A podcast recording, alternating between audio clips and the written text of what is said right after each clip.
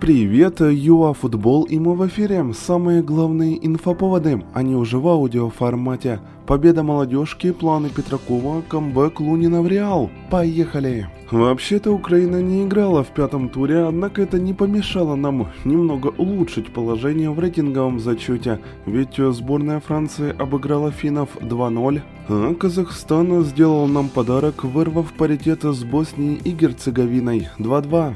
Португалия без Роналду разгромила Азербайджан 3-0. Сербия разошлась миром с Ирландией 1-1. Дания разбила Израиль 5-0. Шотландия одолела Австрию 1-0. Также Нидерланды уничтожили турок 6-1, Норвегия выиграла у Гибралтара 5-1, а хорваты одолели Словению 3-0.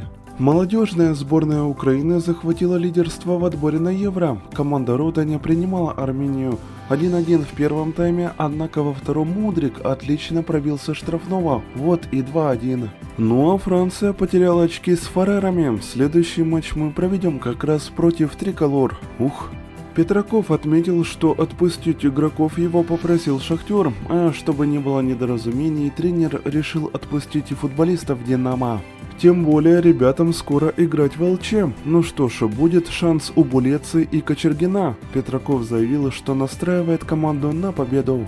Лунин не помогал главной команде из-за ковида. В Реале сообщили, что Андрей вернулся к тренировкам в клубе. Также уже работает в Аталанте Малиновский. Эм, после возвращения из сборной он некоторое время занимался по индивидуальной программе, а теперь ограничений нет. Хорошего дня, только побед и до новых эфиров ЮАФутбол!